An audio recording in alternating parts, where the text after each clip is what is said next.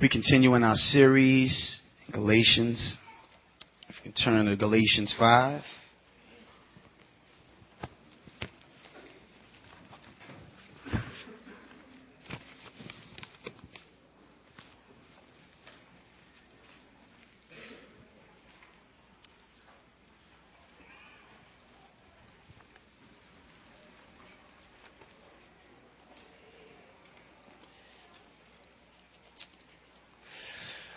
Last night we witnessed what's becoming an increasing trend. The decline of professional boxing. Yet again, we walked away disappointed and utterly vexed with how much they fooled us. It wasn't boxing, it was a hugging and kissing match. Tic tac toe, hokey pokey. It was something, but it wasn't boxing. But what makes you mad is they pay a man one million dollars at the beginning of the fight because he's patented a phrase.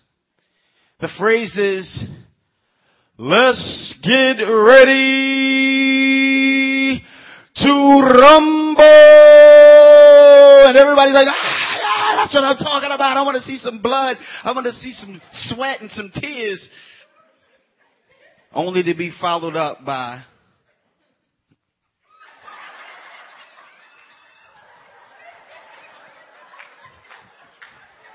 ding, ding, ding.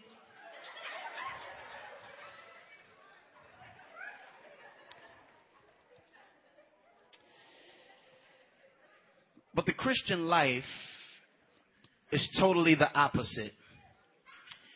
While some people think that getting Jesus Christ would then enter them into a fluffy life of tiptoeing through tulips, tic tac toe, dominoes, and an occasional sermon or two, the Bible makes clear that the Spirit of God has already announced through the Word in the words of Michael Buffer let's get ready to rumble. Some of us are used to this because our determination to obey the scriptures introduced us to a war that we didn't bargain for. The gospel, this good news we've been talking about, is good news because of what it ultimately achieves. But it doesn't mean that it doesn't come with some things that we'd rather do without. A rumble. We've been in this series called Life in Light of the Gospel, where we we, are hoping that our generation, we know we have teenagers that sit among us. We know we have college students that sit among us. We know we have people that think they're going to get something unique and different. People come in, braided up, uh, dreaded up, uh, sliced, diced, I mean, we got every type of person that comes through these doors, and we never want it to be that you come to these doors and can't be able to articulate what the gospel is. So we said, let's go to a book that's out to reinforce the gospel. That's what made us get into the book of Galatians. The gospel is that good news that is unparalleled. There's no other good news like the gospel because nothing can make it or mess it up. Somebody could say it would be good news to hit the lottery. $360 million would be good news. But not if you got the winning ticket and on your way to get the ticket. You hit a car and you're a vegetable for the remainder of your years with a winning ticket. Deep. Deep. Thinking to yourself, but I got a winning ticket. 360 million. The gospel is good news that can't be altered by death or life. So the Bible says, here's the gospel. God who determines what happens in life and God who determines what happens in death and God who determines what happens after death has already made it available that you can have a life that will never end. And he offers it to sinners now that's only good news if you know you're a sinner. So people who diddy bop in church, but don't think that they're sinners or take the sting out of being a sinner because they say, so, well, we're all sinners. So it doesn't feel like good news because you don't realize that something you desperately need has been granted and is available. So we've been talking about, but when a person is rocked off of his sinfulness and says, Dag, I'm so sinful, I don't deserve an audience with God, but he gives it to me freely, whoo, all of a sudden something changes in that person's life. And so we don't want you to come here and go and say gospel is music. Gospel is not music. Gospel is a message that God has died for sinful, sinful people like you and me. Grab hold to that and run hard with it. So now we're living life in light of the gospel. And last week, Pastor E got to a place where he talked about the purpose of the gospel is freedom. And he said, but let me define freedom. It isn't freedom to go and jump off a cliff. It's freedom to fully max out, to fully enjoy God. It's freedom to fully enjoy His people. It's free, it's, it's freedom to fully enjoy His creation on His terms. And he said, that's enjoyment. And it's for freedom that God has set you free. Now that's only good because we know what it's like to have something but not experience the freedom that comes with it. I'm not free when I have brand new Air Force Ones. I'm not free. First of all, because sneakers were meant to be walked in. But I don't like to walk in fresh Air Force Ones because it might crease. Now, they weren't made to not crease. They were made to walk, but I can't, I'm not free. I'm like, toes balled up, not a comfortable walk at all. Putting stuff under it, but I'm like, actually I'm freer when I get that first crease. The one I didn't want to get. Ah, ah, wow, alright, bet. I mean, it's too late now. I'm actually more free. It's the, cause now I can enjoy the shoe. When it's already so scuffed, I ain't gotta worry about the scuff. I'm actually free. Oh, that's alright, yo. When I, before I get that first scuff, I'm not free. I'm like, whoa, whoa, whoa, watch out. freedom to enjoy it, not just to have it. The gospel is freedom to enjoy it. When you don't have um, car insurance, you're not free. You're looking at everybody, people who are not getting in your lane, like, hey, hey watch it. They're over there and the, over across the medium. You almost hit me. Every now and then I'll rent a car and I get full coverage. Then I'm free. First of all, it's not my car. When you, it's free because it's not my car. It's free because I have full coverage. Now, sometimes I rent a car, don't get full coverage, so I just let my insurance handle it because I don't want to pay this 20 something dollars a day and then I'm not free again. I go to New York, like, I know it's not my car, but if I mess it up, I gotta pay the deductible. So I'm driving to New York City or something, and I'm like, like, I'm not free to enjoy the, the, the V6. I'm not free to just turn lanes. I'm not free to just go anywhere because I'm always thinking, what if something happens that I have to pay for? You know that that is exactly what God has done. Freed us up when it comes to our eternal life. He's made it so that you don't have to pay for it. But not only that, you don't have to maintain it. There's no deductible. You're not running around here like he gave it to me, but I still can mess it up somehow. Well, in the book of Galatians, there were a group of people who came on the scene that said, I know you're saved and all that, but you also have to. And the moment you also have to with the thought, and if I don't, I may, well then that's when you start not being free again. So Paul said it's for freedom but then somebody gets upset when you start talking about salvation is free of charge.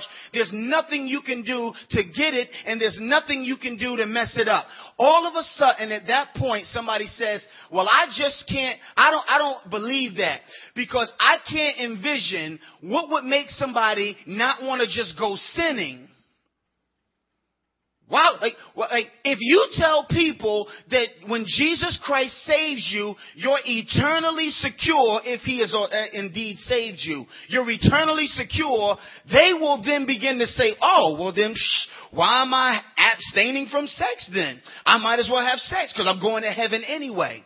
Well, why am I not smoking blunts again? Because if I'm going to heaven anyway, I should just smoke blunts. Why not? Paul says, well, there is another motive for abstaining. There is another, another motive for not abusing substances. There is another motive. And it's, the only motive is not the law. It's called the spirit. So today, we want to talk about, let's get ready to rumble, the flesh and the spirit. The flesh and the spirit. In verse 16, which is where we are, Paul anticipating that somebody has already said, well, if you, if, like verse 13 to 15 says in chapter 5, if we're called to be free and if we can be free and there's no law that's hawking us down to make sure that we stay within the bounds of righteousness, then somebody is perpetuating the truth. Nah, you're going to need the law to keep people from going off the deep end. Verse 16 says, But I say. Anytime Paul says, but I say, anytime Jesus says, but I say, anytime you hear, but I say, it's a contrast to what's floating around and working. See, if it wasn't working, he wouldn't say it. He'd just say, come on, you know. But when he says, but I say it, a popular teaching is starting to mess with you, but I say.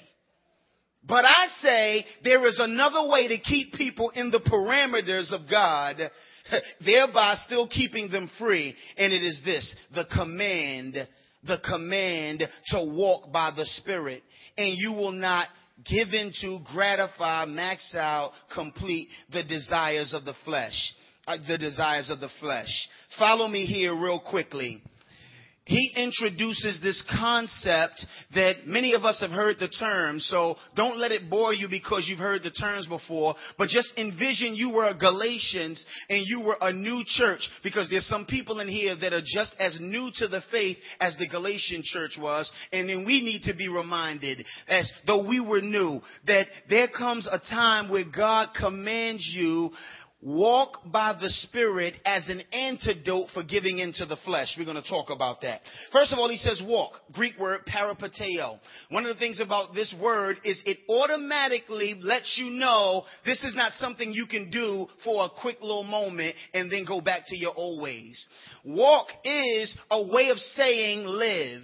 That's the way the Hebrews looked at living life every day. It comes out of their trek and their journey through the wilderness, keeping up with what God was doing. So they developed this idea. Let's walk Let's walk in the law or let's live our lives in the law. Well, now he's saying don't walk with the law as your main dictate. Live and walk and live your life with the Spirit as your main uh, intake. Now, the good thing about this is with it being walk, it's in the continuous tense. So that means keep walking. Because what people do is, I tried that once. Anytime somebody, you start talking about the faith and they say, yeah, well, I tried that, and they're no longer doing it, you know that they missed the point. Because you can't tell them, I tried to walk.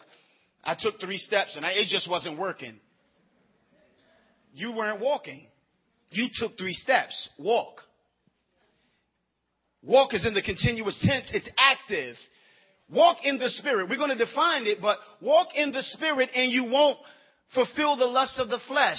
Well, if it's also now an active term, keep walking actively. This is not about say no to drugs. This is about what you're going to say yes to. This is not, well, I don't do that anymore. Well, tell me what you're doing. Nothing. I just don't do that. Well, you're still not doing what this says because this is not about not doing stuff. This is about doing stuff.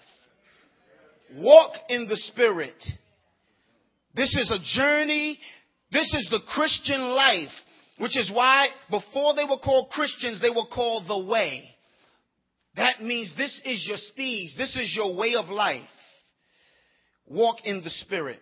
The Spirit of God shows up seven times in this letter as someone who's vitally important to the Christian journey. Out of all the religions, and, and trust me, most of the cults will laugh at you when you talk about the Holy Spirit. They'll say you serve a spook God. They used to tell me that. You believe in a spook God. But what they're admitting is we don't have the Spirit. All we have is a God who's outside of us, looking down, telling us what to do. The Bible, the, the Christian God, the, no other faith has this a God who takes up residence inside you and begins to work the circuitry of your soul. Now you're going to need that. We have a brother in here that had to go to the hospital because something that we all just have on our own had to be placed inside of him in order to do what his internals were not doing. When it was malfunctioning, he had to go to the hospital so that they could examine the thing that we placed in you to do what what's in you can't do. We have to make sure that's working right. Well, that's what the religions of the world are missing. They don't believe that what's in them cannot pull off not catering to the desires of the flesh. But they don't have the internal mechanism that keeps you from doing that. Before you were saved, if you are if you if you're a believer in here. There are things that you would try to do that you couldn't do, that after you got saved, all of a sudden you began to do. He says, walk in the Spirit. What is walking in the Spirit? Living in the Spirit. Living moment by moment in the Spirit. Whenever the Bible says in the, it's usually something that, that has a range of meanings. In the, like you always say, walk in the Spirit, pray in the Spirit. Most people say that's tongues. Well, that, like you have to understand what the in the means. So the idea here is in the Greek, it's this idea of it could be a couple things. Walk in the realm of where the Spirit runs his affairs, in the sphere of the Spirit. So right now, if I say, yo man, you better like, like go in the city, you need to go into a place where it's city. You can't be somewhere where it's not city and call yourself in the city. Well, you can't be in the spirit if you're someplace where the spirit doesn't get down. So what the Bible is saying is, first of all, if this is in the sphere of the Spirit, walk in, live in places where the Spirit has set up shop and runs his affairs. That means that the believer enters into relationships that are in the Spirit.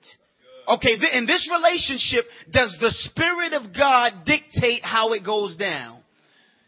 We enter into business relationships with the Spirit of God. Now, you have to believe that the Spirit is a person, that he has a steez, that he has a way about him for you to appreciate this, because otherwise you'll think you're entering smoke, just a smoke filled room, like I'm in the Spirit. Ooh, and it's like, it's mystical. No, no. What we're saying is walk in a relationship with the third person of the Godhead who has particular characteristics in the Bible. The Bible says he's the Holy Spirit. So in him, like there's, like, you gotta come correct when you're in his sphere. He exposes unholiness. Why do you think clubs are designed to be dark? Colorful lights. They only, they don't start jumping till 11. They don't end till like 4. Then it's like, oh, sun's up. All right, everybody get out of here. For you see what's been going on here the Spirit. He says, walk in the Spirit, the sphere, the place where the Spirit gets down. But maybe it's a combination of in and by the Spirit, meaning by means of the Spirit. The Spirit is also the one who instructs us. The Spirit is the one who instructs us. Now, some of us just sort of think we just sort of were moral people. But the Spirit of God is what God placed in us to begin to make us stand firm with our moral commitments. And so one of the things that we do is we stand, we, we may battle stuff that we, like, it, well, I'm moral, but if you don't have the Spirit of God, you'll be moral until it's convenient to not be moral. The Spirit of God helps you to be moral even when it's inconvenient. But He's the one that is dictating the way God operates to the believer moment by moment we every time we go out west, now everybody's starting to get GPS systems. Now, granted, you have to put it in, you have to plug it up, you have to like take it down so nobody will steal it. One day, of course, I'm sure it's just going to be built right into the dashboard, and you won't need a GPS that you have to plug up. But one of the things that God did was place inside of us the equivalent of a GPS. Now, one of the things about a GPS is you don't have to know where you're going. I mean, you don't have to know how to get to where you're going. All you have to know is where you're going. You're like, yo, man, I just want to go to, and you just find some place way out in the wild, wild west. And you just put that address in, and it'll just say, okay, turn left. Now, if you're moving by the GPS, every single turn they tell you to make, you make. Now, there comes a time where you be like, oh, I know a shortcut. Then turn right. You turn left, recalculating. And it'll say, it'll say I'm recalculating because based on what you just did, I still know how to get to where you need to go. And you know, you're like, oh man, shit, I turn left. Oh, so, ah, you turned right. Okay, bet. Recalculating. All right, now go up here and make a U-turn, dummy. Like, that's what it would say. But eventually it can get you there no matter what moves you're making. Now, if you get tired of hearing her, the voice is usually a her, contradicting your will, then you may just turn it off. I don't need her. Beep. And then you, you know, you start going, excuse me, do you know where fifth and such and such a... Now, that's an external guide. Pulling over, going to the gas station. Excuse me, can you tell me where Byberry Street is? God says, why be in bondage? Why be devoid of an internal mechanism that can tell you step by step? Why have to pull over and ask somebody outside? That's why the Bible says walk in the spirit, believers. And you won't gratify the desires of the flesh because the spirit is in you. That's why I gave my people. Now, if you're not saved, you do not have the GPS in you. But for the believers, as the Galatians were, and for you, my brothers who are in the faith, God says, walk in line with, first of all, hang out in spheres where the Spirit operates. Enter relationships where the Spirit dictates how it goes down. Enter marriages where the Spirit dictates where it goes down. Choose careers based on being able to fulfill the dictates of the Holy Spirit but also moment by moment live your life. Now you're going to have to learn the language of the Spirit in order to do it. The Bible tells us that basically the Spirit is the Word of God communicated to our hearts. Because God says, I place my Spirit in you so that you will know my law and keep it. But He says, walk in the Spirit and you will not obey the deeds of the flesh. Now, one of the things that he says here is you will not. It's in the strongest possible way to say you will not. Because again, the argument of Paul's opponents is, you not, like I'm telling you, he tricking you. You're gonna try that spirit stuff and you're gonna mess around here and you're gonna jump right into the flesh. He says, walk in the spirit and you absolutely positively cannot gratify the flesh. Now, I remember when I was a kid, they told me, you know, it's impossible to breathe and swallow at the same time. It's impossible to breathe and swallow. And I used to try it. Wait, wait. Wait, but it really is impossible to breathe and swallow. Some of you out there like, He says these two things cannot happen at the same time. So whenever you start fulfilling the deeds of the, whenever you hear about somebody who comes and confesses the flesh got the best of me. You always see where he got off the road of walking in the spirit or where she got off the road of walking in the spirit. He says you will not teleo or carry out, fulfill the deeds of the flesh. It doesn't say that you won't have the desires of the flesh. Now that's relief to all of us because all of us are like, dang, I'm so weighted because the flesh is always making demands of me. But think about how many times you don't cater. How many times you don't give in? The Bible says if you're a believer, that was the Spirit. And that was your leaning and relying on Him and taking His way rather than your own way. You will not fulfill the desires of the flesh. Now, the flesh is a funny word in the Bible. You hear it all the time. Jesus said flesh and blood didn't give you that. Sometimes the flesh is not a bad thing. It's just the natural you. Yo, your pops didn't tell you that. Your mom didn't tell you that. And you ain't come up with it. Flesh and blood didn't reveal that. But my Father in heaven. Outside of you, something happened. Other times it'll say something like, wait, Paul said in the beginning of Galatians, did you start with the flesh? I mean, did you start with the spirit, but now you're going to be made perfect by the flesh? Meaning human effort. Just the human effort. Not a bad thing, just natural. God didn't do it. He can't get credit for it. You get credit for it. He says, So is that how you're going to do? Other times, the flesh is this enemy of the Spirit's program, this enemy of the Spirit's mind. And so when he says here, you will not, the command is live by the Spirit so you won't fulfill the desires of the flesh. That introduces you to the conflict between the flesh and the Spirit. Verse 17. Because the desires of the flesh are against the Spirit and the desires of the spirit are against the flesh. For these are opposed to each other to keep you from doing the things you want to do. So one of the things that he says here is there's this thing called the flesh. Everybody knows it. Like this is not new. For Some of you, this is new. You thought it was just morals against morals. But God is saying, no, it's deeper than that. For the believer, the believer has in them that, that this internal opposition to the things of God. It resists authority. That just is the flesh. The fact that even little kids yank away from their parents shows you that the flesh already by nature doesn't like authority. Even human beings that worship only worship gods that they approve of. Because the moment you communicate God to somebody and tell them something they can't agree with, they don't want that God. Oh, my, my God, not my God. Like, how, wait, but how are you going to determine, like, your God? I'm just saying, my God wouldn't do that. What if I could prove to you that your God did? Uh-uh, because it wouldn't be my God then craves glory. The flesh craves, the part of you that likes to be recognized, the part of me that, that's the flesh. We like glory. How is it that Jesus is the second person to Godhead and he's never like, oh no, I think I could take the Father. How is it that the Holy Spirit, who's the third person, like that's because in them is none of the stuff that we're plagued with. Jesus came on the earth and talked like the Father's greater than me and never like cringed at that. We don't like that because there's something in us since Adam that fights for glory. The flesh demands autonomy. We hate laws. You say don't touch it. That's when we want to touch it because we want to break the law. When there was no law, we didn't want to touch it.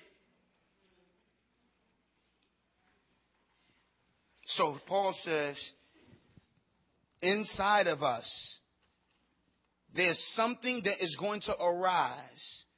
He calls it desires, a very strong word, epithumia.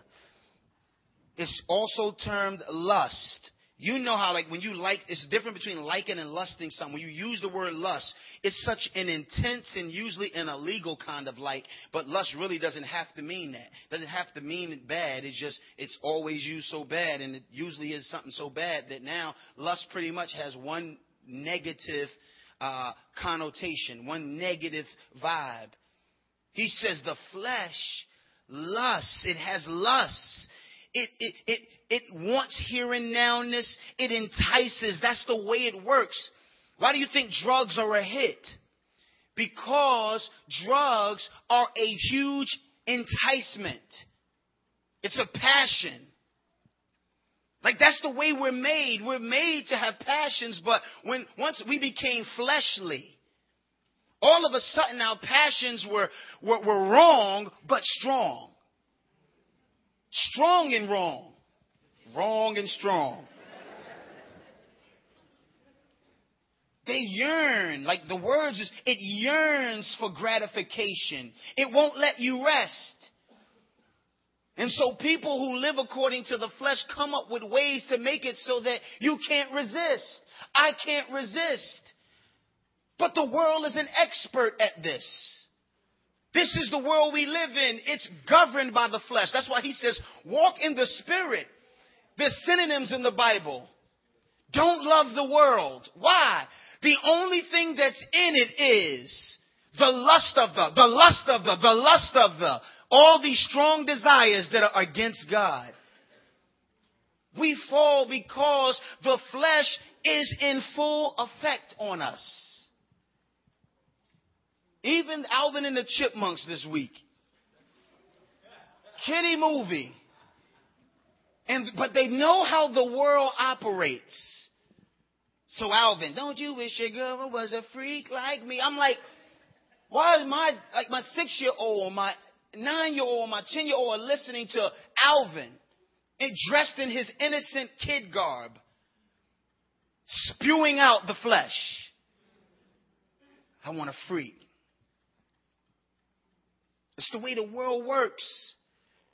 On the campaign, they said the, the last primary, uh, candid, uh, uh, presidential primary, they said you spent 45 minutes on the slime of politics. And everybody said, well, I'll be honest with you. They were hurting for ratings. And they know that if we want to talk about the issues like budget deficits and gas prices, that's good and all, but that's not good for ratings. We want slime. The world. The flesh. But Paul says it. Paul says, that's why I'm telling you, the flesh is there. There is a conflict. There is a battle. Walk in the spirit and you won't gratify those desires. He says, cause they're at war. He said, but the spirit is opposing the flesh. These are opposed to each other to keep you from doing what you don't want to do. He says both of them are making their passions known. Both of them are making their demands on us for the believer. The spirit is not sitting by like, I can't keep up with that flesh. That flesh is something. I mean, every time I turn around, he up talking about some, yo, come on, let's. I can't keep up. If you want to follow me, just follow me. I ain't going to keep reminding you to follow me. No. The Bible says that the Spirit is, He is in the face of the flesh. And that's why the Bible says we must harden our heart. Because the only way you can tune out the Spirit's voice is to keep ignoring Him so much that you don't hear Him anymore. Because He's so constant with His desire for you toward God. So Paul says, I know a way to keep people from running off the deep end. Talk to them about the freedom of God as they walk in the Spirit of God. Now, nobody in a marriage wants a spouse that will not cheat because they don't want to suffer the consequences. Now, that is a way. I just want to let you know I hired a private detective. Okay. You're bugged. Okay. There's a little camera on you, you don't know where. All right. And a transponder in your briefcase. Hmm. I better not cheat then. Honey, I, I want to try a new principle. I took all that stuff away. Yes. Private eyes off, payroll, no transponder, no camera. You're not bugged. All right. I'll see you later. All right, we could get it in. All the reasons for me not doing this have been removed. Or it could be, bam. Babe, do what you want, but you don't want to mess up this.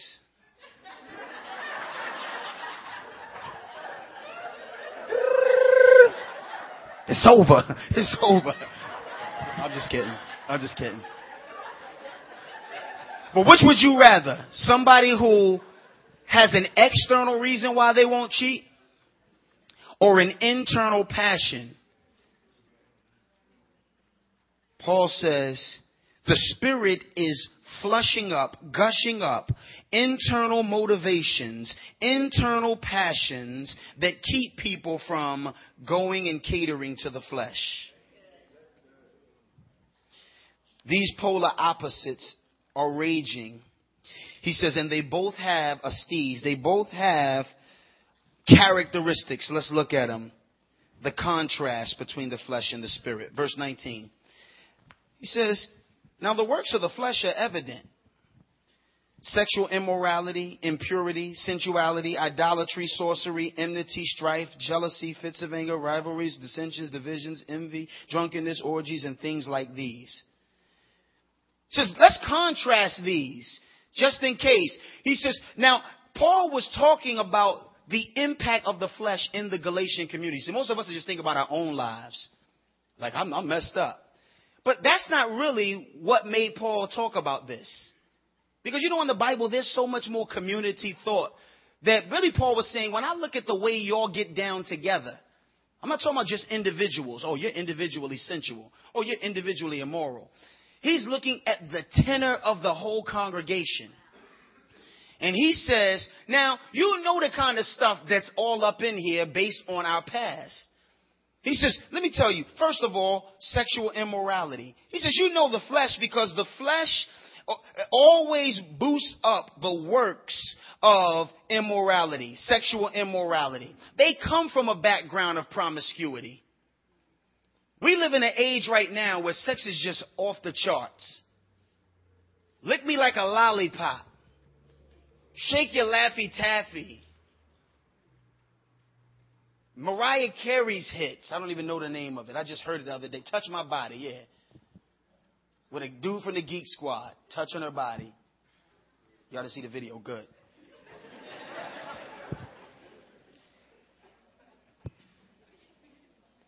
It's so popular. It's so normal for sexual immorality to run rampant. Impurity, dirty conduct. Says, you know the flesh. Dirty jokes. Which is why when you go to any public school, everybody likes dirtiness even Christian schools that are in the flesh. Sensuality, licentiousness. I don't care what anybody thinks. This is Jerry Springer. This is like, I do a whole show. Howard Stearns. I do a whole show that just lets you know we just let it go. It's on at our show. We come on late enough so that nobody can say anything to us. And then we go for hours. And if you're not careful in the flesh, you'll want to watch it. He says idolatry. Some of y'all are like, well, I ain't, I ain't so freaky like that. It's okay with an idolatry. Because in Paul's day, they were into idols. Today, we're not into idols the way they were into idols, but we have other idols. He says, You know the flesh. The flesh loves to replace God. The flesh loves to let something be where God should be. Sorcery which in their day, drugs for poisoning, potions, spells, they were heavy into the witchcraft. And I know it's more subtle today, I'm sure. Somebody's like, oh, don't, don't sleep. There's witchcraft today, and I bet you it is. But I mean, usually people aren't just running around like with potions in America, like working it out. But if the shoe fits, wear it. It's the flesh. Enmity, hostility, hardcore swagger. You know, one of the things that, as a hip hopper, one of the things that we've done, we've had to clash with things that are in the culture that are not like the spirit. And one of them is this enmity or hardcore brittleness. Always frowning. Look at me and I'll knock your head off type look. Grimacing, bulletproof vest on. Looking at somebody like I'll knock you out just for saying hi. Now we laugh because, again, you've been tamed by the Spirit. But most of us have left the city because that's what dominates the cities. And that's what we like. And when uh, sometimes in the Christian rap world, we want to be like those the thugs on the corner. We want to be like them. And so even in the Christian rap, everybody wants to be hard. He says, you know that's the flesh. The flesh likes to be hard strife, argumentative. Some people, I, will I'll read you your rights. You ain't going to tell me, it, like, that's the flesh. It's us. It's us. This is us. This is how we are. But he says, guess what? That doesn't come from God. You've been conditioned to be argumentative. And you don't mind anybody knowing it. So in the community, there's arguments. There's beef says jealousy. He says often they start because somebody's jealous of somebody. I just don't like her. He think he all that. That's because he light skinned it.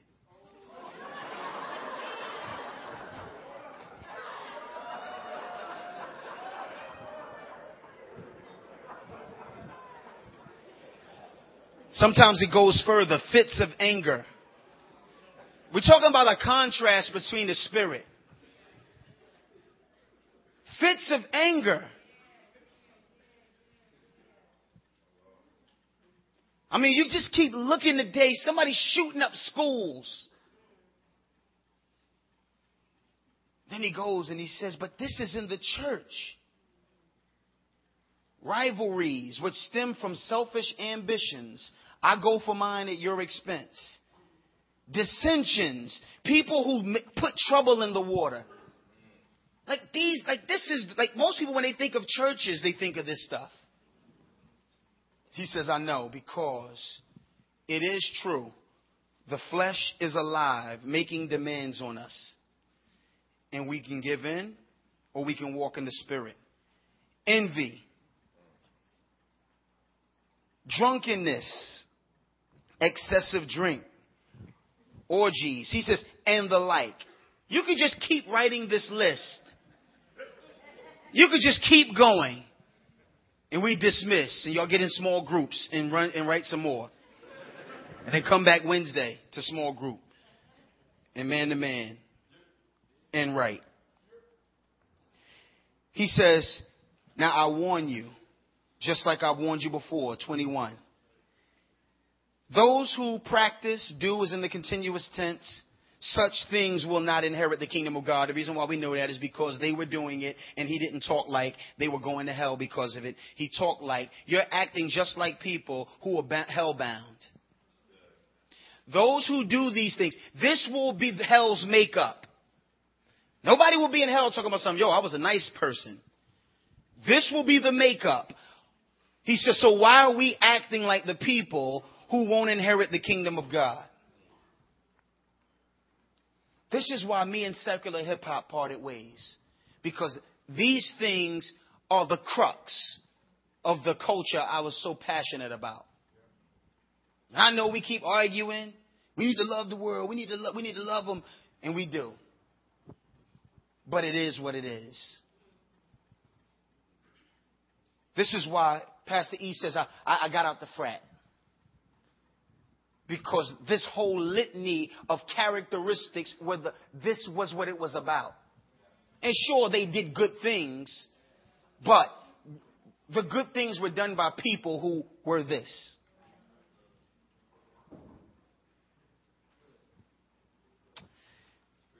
He says, but this fruit of the Spirit. Once again, here's that contrast.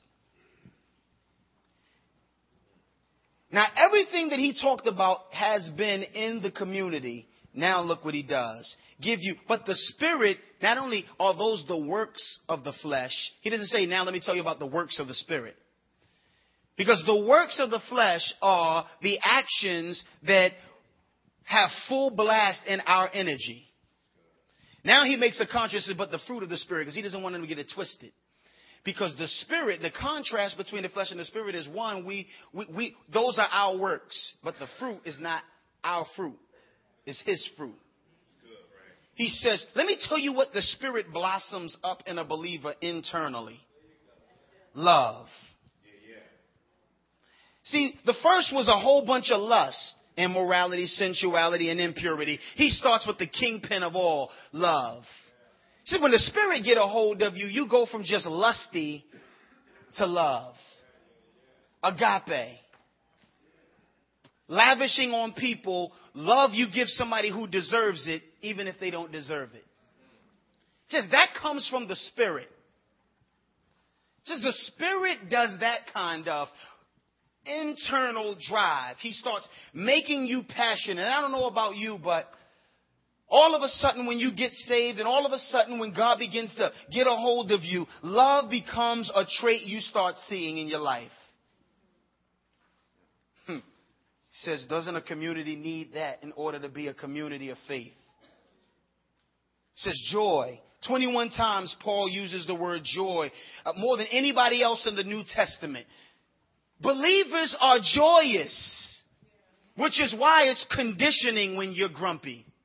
You've been conditioned to be grumpy. You're resisting the fruit of the Spirit when you always got a sour look on your face. You always got a chip on your shoulder. That's not even Christian. when we come into the place and we sing joyously and you just sit there sort of like unmoved, that's conditioning. That's you with some circles and that's how they got down. So you've learned to just sort of chill. Skipping through life and you're always like the hardness of the city and the roughness of your surroundings are stifling the fruit of the spirit because the fruit of the spirit is joy. And it's a conscious decision to have an exuberance that comes from knowing God has already secured me. I'm in His family and I, I'm, I'm ready to just express what internally is inside me. You can't help yourself. The Spirit just produces this in you. He says, peace. Shalom is the equivalent. Wellness in the midst of disturbance. We don't need everything to be right in order for us to have peace. You say, yo, you talking religious. Like, I don't know what else to do. Ten commentaries and all of them take terms that we've known. Greek lexicons and all of them say, yeah, peace.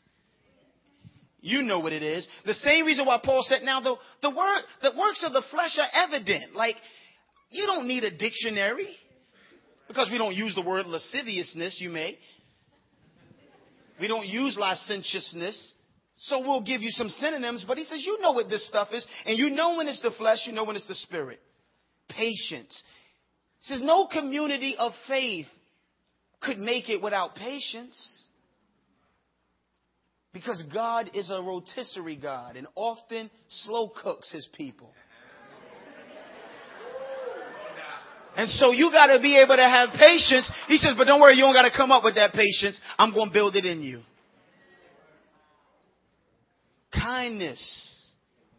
We're conditioned to be mean because the Spirit produces kindness.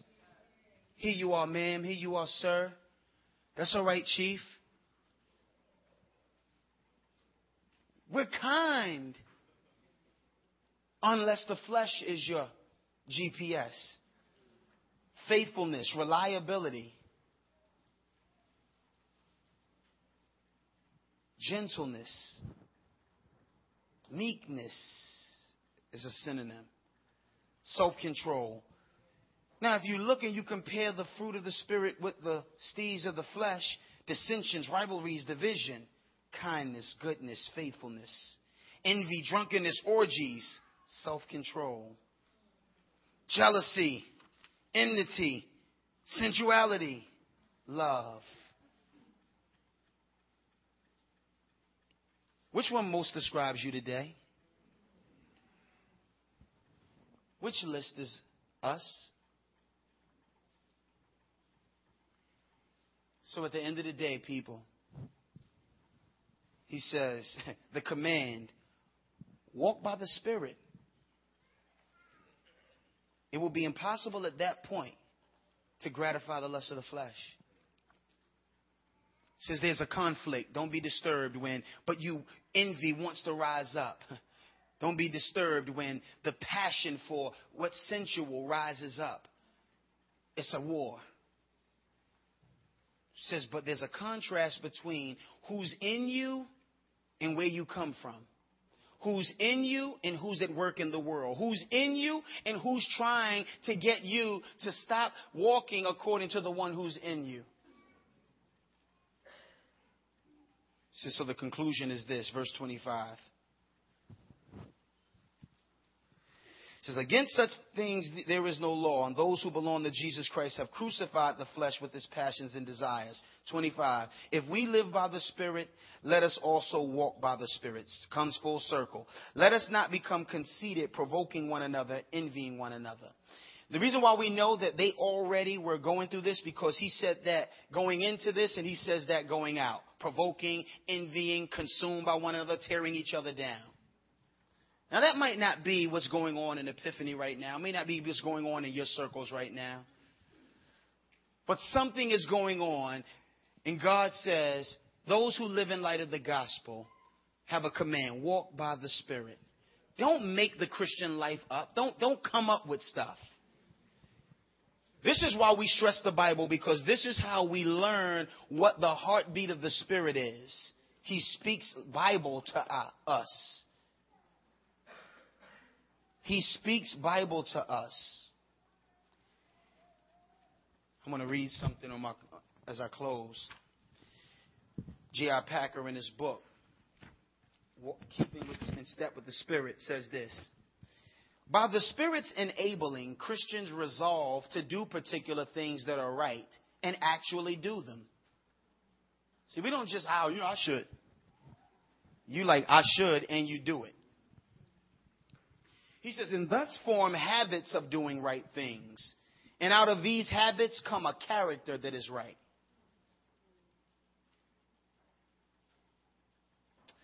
Sow an action, reap a habit. Sow a habit, reap a character, says the proverb. And this is true in natural life, so it is in the life of grace.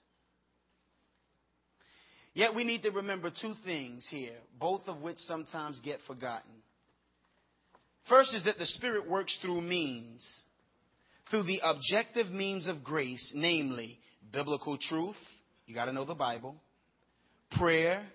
The moment you stop praying, you start sinning. The moment you fellowship, you got to be with believers in circles where the Spirit gets down. Worship. You show me a cat that consistently misses gathering with the people of God on a regular basis, and I'll show you a dude who's is not as bad as he could be, but not in the spirit. I know a few people. The Lord's Supper. And with them through the subjective means of grace whereby we open ourselves to change, namely thinking, listening, questioning oneself, examining oneself, admonishing oneself, sharing what is in one's heart with others, and weighing any response they take. So he says this walking in the Spirit is not just some nebulous concept. It includes the Spirit's means of doing this is by you examining yourself, asking, yo, was I tripping? Mm, is this true about me? Hmm, weighing any response they give. Watch this. The Spirit shows His power in us not by constantly interrupting our use of these means with visions, impressions, or prophecies, which serve up to us ready made insights on a plate, so to speak. Such communications come only rarely, and to some believers, not at all. See, some people just, ah, forget all of that. Forget all that contemplating and studying and reading and twisting and examining and trying new habits. Forget all of that. Just give me a word. He says that's not how the Spirit usually does. He says that's rare.